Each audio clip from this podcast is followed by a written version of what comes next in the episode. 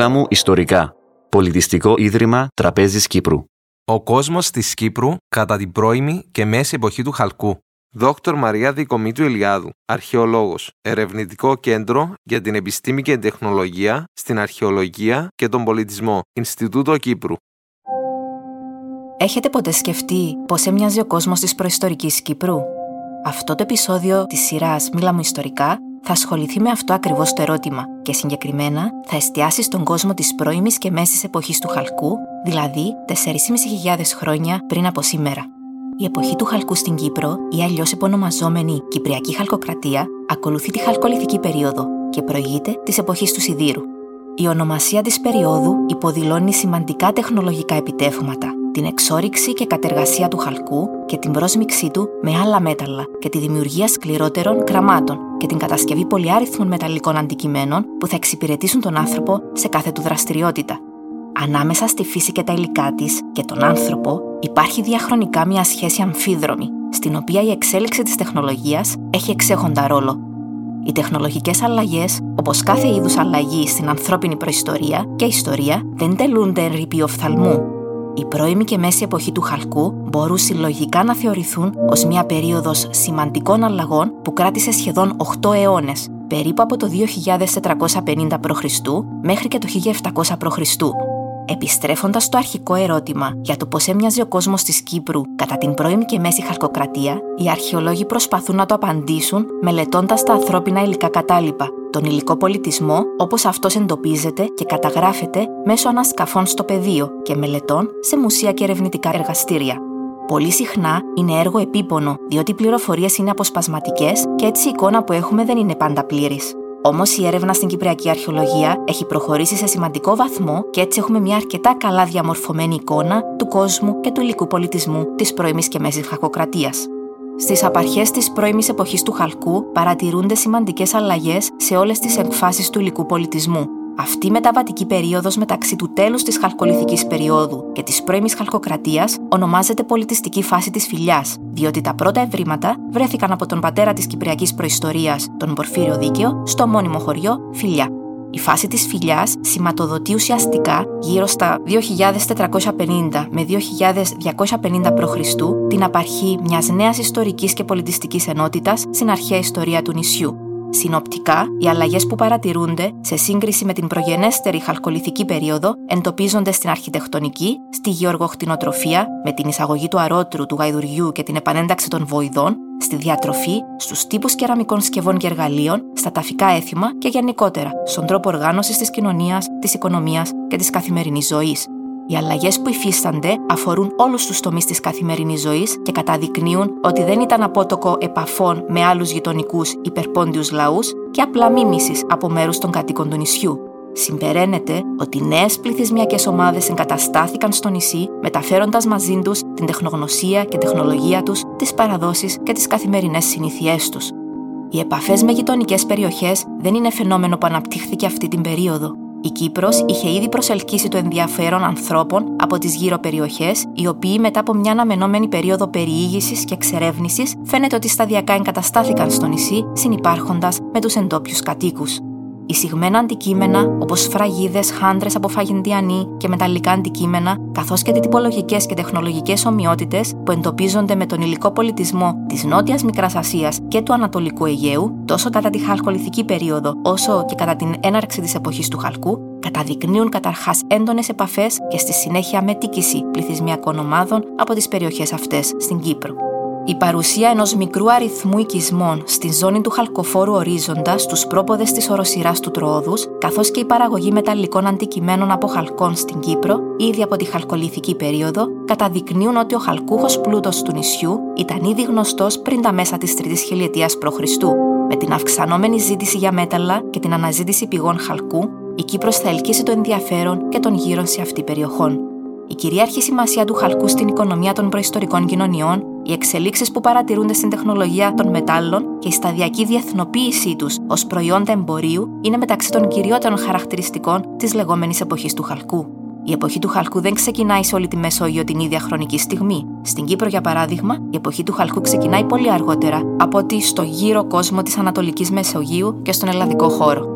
Επιπροσθέτως, αξίζει να σημειωθεί ότι το νησί διέθετε πλούσιες δασικές εκτάσεις, οι οποίες προσέφεραν επαρκή καυσιμήλη για τις μεταλλουργικές δραστηριότητες, αλλά και την αναγκαία ξυλία για την κατασκευή λέμβων, πλοιαρίων και στη συνέχεια μεγαλύτερων πλοίων.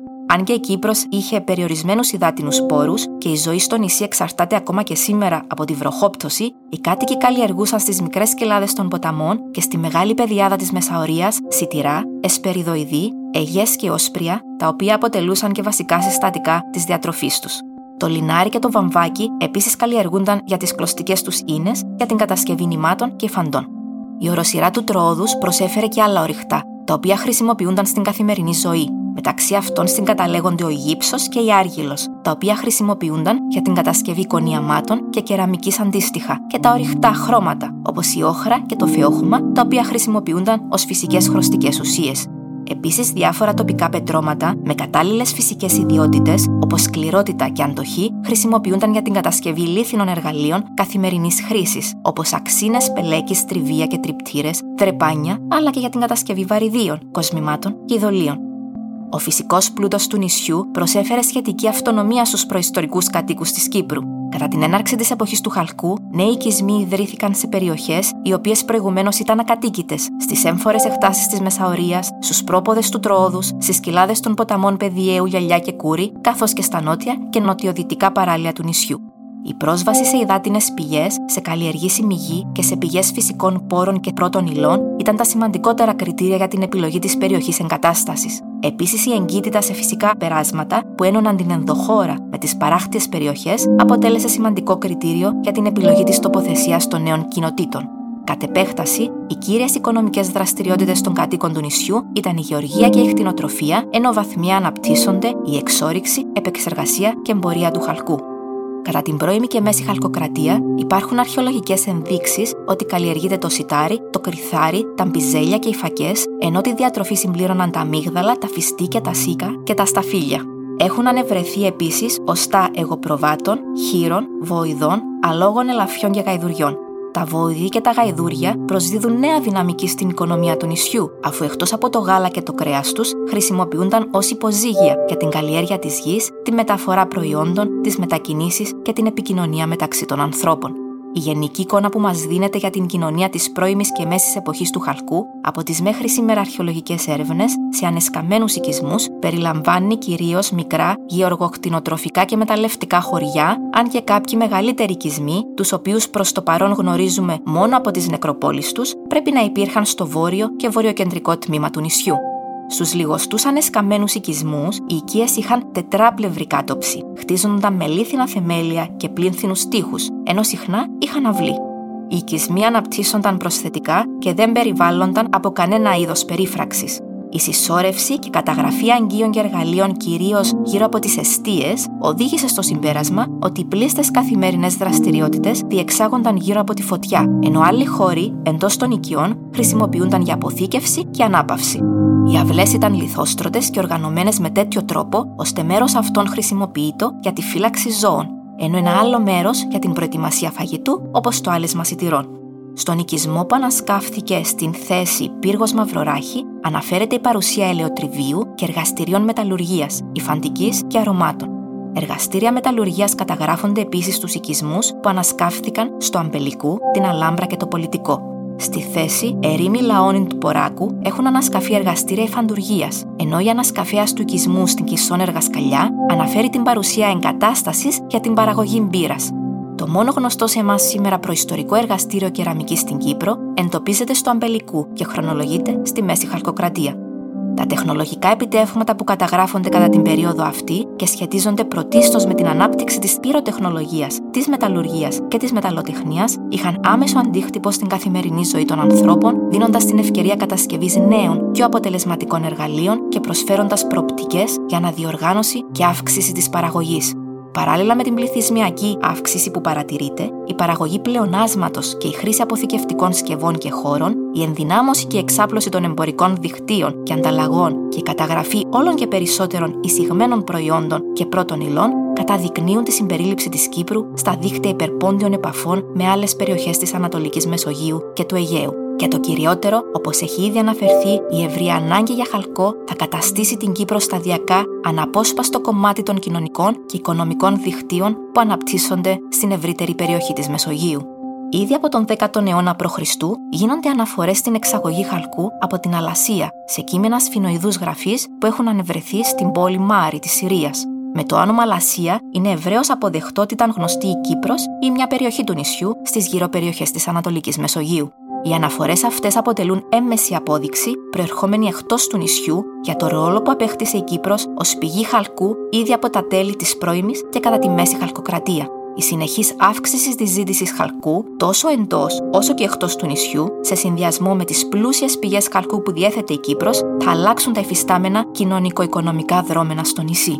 Αν και στους ανεσκαμμένους οικισμούς στο κέντρο του νησιού δεν διαφαίνεται οποιαδήποτε κοινωνική διαστρωμάτωση ή διαφοροποίηση, εν η νεκροπόλης της πρώιμης και της μέσης χαλκοκρατίας στο βόρειο και βορειοκεντρικό τμήμα του νησιού διηγούνται μια διαφορετική ιστορία. Στις νεκροπόλεις του Βορρά γίνεται ξεκάθαρη η παρουσία ατόμων και κοινωνικών ομάδων που διαφοροποιούνται κοινωνικά και οικονομικά μέσω των περίτεχνων τάφων που τους φιλοξενούν και των πλούσιων χτερισμάτων που τους συνοδεύουν. Οι πλούσιοι τάφοι στη Βασίλεια κατά τη φάση της φιλιάς και στη συνέχεια οι απαράμιλες εκτερίσματα τάφη της Λαπίθου έχουν συσχετιστεί με δύο λιμενικές κοινότητες, οι οποίες θα καθοδηγούσαν και πιθανώς θα ήλεγχαν τη διακίνηση του χαλκού και άλλων προϊόντων εντός και εκτός Κύπρου. Άλλες κοινότητες στην κεντρική πεδιάδα, όπως αυτές στη Δένια και στη Λευκοσία, θα λειτουργούσαν ως διακομιστές, ευρισκόμενες στον ενδιάμεσο χώρο της Μεσαωρίας, κοντά σε φυσικά περάσματα και οδικές αρτηρίες. Οι οικισμοί στα τέλη της πρώιμης Κυπριακής περίοδου πολλαπλασιάζονται σε μέγεθος αλλά και σε αριθμό σε όλο το νησί. Έρευνες επιφανειακής επισκόπησης, σωστικές ανασκαφές αλλά και λαθρανασκαφές συνέβαλαν στον εντοπισμό τάφων σε όλες τις περιοχές του νησιού, συντείνοντας το συμπέρασμα ότι το νησί ήταν έντονα κατοικημένο από άκρη σε άκρη. Τα νεκροταφεία βρίσκονται σε απόσταση από τους οικισμούς και οι τάφοι λαξεύονται σε κορυφές ή σε πλαγιές λόφων. Οι τάφοι και τα νεκροταφεία της πρώιμης και μέσης χαλκοκρατίας διαφέρουν σε μέγεθος και στην έκταση που καταλαμβάνουν. Τα μεγαλύτερα από αυτά, όπως η νεκροπόλη στη Βασίλεια, στη Λάπιθο και στη Δένια, καλύπτουν αρκετά μεγάλη έκταση, μέχρι και 1,5 χιλιόμετρο, ενώ κάποιοι τάφοι αποτελούνταν από πολλαπλούς θαλάμους και φιλοξενούν μέχρι και 15 ταφές. Άλλα νεκροταφεία ειδικά στο νότιο-κεντρικό μέρος του νησιού, είναι μικρότερα. Οι νεκροί ενταφιάζονται σε ύπτια ή συνεσταλμένη θέση ή στο πλευρό εντός των λακκοειδών ή θαλαμοειδών τάφων, οι οποίοι συχνά επαναχρησιμοποιούνται για πολλαπλές ταφές. Η ανακομιδή των λιψάνων και η δευτερογενή ταφή των νεκρών φαίνεται ότι ήταν σύνηθι πρακτική στο πλαίσιο τελετουργιών για ομάδες νεκρών, ίσως της ίδιας οικογένειας ή κοινωνικής ομάδας. Οι παλαιότερες ταφέ μετατοπίζονταν προς τα τυχώματα του θαλάμου για να δημιουργηθεί ελεύθερος χώρος για τις νέες ταφέ. Κατά τη φάση της φιλιά καταγράφεται επίσης το έθιμο του εγχυτρισμού, δηλαδή ο ενταφιασμός του νεκρού, κυρίως μικρών παιδιών, σε αγγεία. Η παράδοση αυτή προπήρχε από την ύστερη χαλκολιθική και υφίσταται και σε άλλες περιοχές εκτός Κύπρου, όπως στην νοτιοδυτική Μικρασία και στα νησιά του Αιγαίου. Κατά την πρώιμη και μέση χαλκοκρατία, το έθιμο συναντάται όλο και σπανιότερα και από τις ολιγάριθμες ταφές παιδιών φαίνεται ότι αυτά ενταφιάζονται σε κοιλότητες που δημιουργούνται στους ταφικούς δρόμους.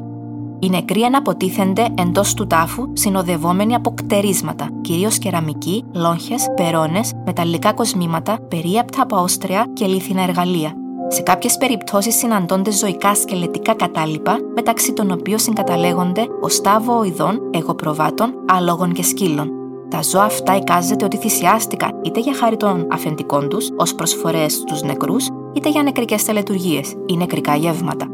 Στις πλουσιότερες κοινότητες του Βορρά, κάποιες κοινωνικές ομάδες είχαν πρόσβαση σε αντικείμενα κύρους και πολυτελείας, τα οποία στη συνέχεια κατήχαν την οικονομική ευχέρεια να εναποθέσουν ως κτερίσματα στους τάφους μαζί με τους νεκρούς.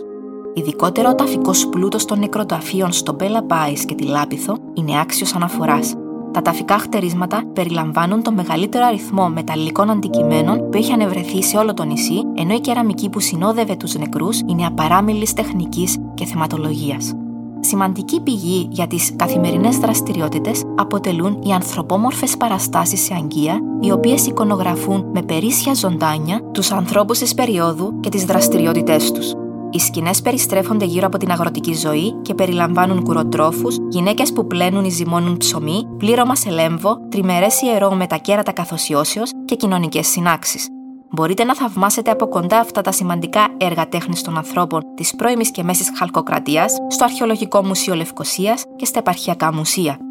Δεν έχουν ανεβρεθεί κτίρια θρησκευτικού ή τελετουργικού χαρακτήρα που να χρονολογούνται στην πρώιμη και μέση χαλκοκρατία, ούτε υπάρχουν ξεκάθαρα τεκμήρια εντός των οικιστικών οικοδομημάτων για τελετουργικές ή λατρευτικές δραστηριότητες. Όλη η φυστάμενη γνώση σχετικά με τις ιδέες, τα πιστεύω και τις τελετές των κοινωνιών της πρώιμης και μέσης χαλκοκρατίας στηρίζεται σε έμμεσες πηγές πληροφόρησης, όπως οι σκηνικές αναπαραστάσεις σε αγκία της εποχής, αναπαραστάσεις πιθανών ιερών, απεικονίσεις ειδωλίων και τα ταφικά έθιμα.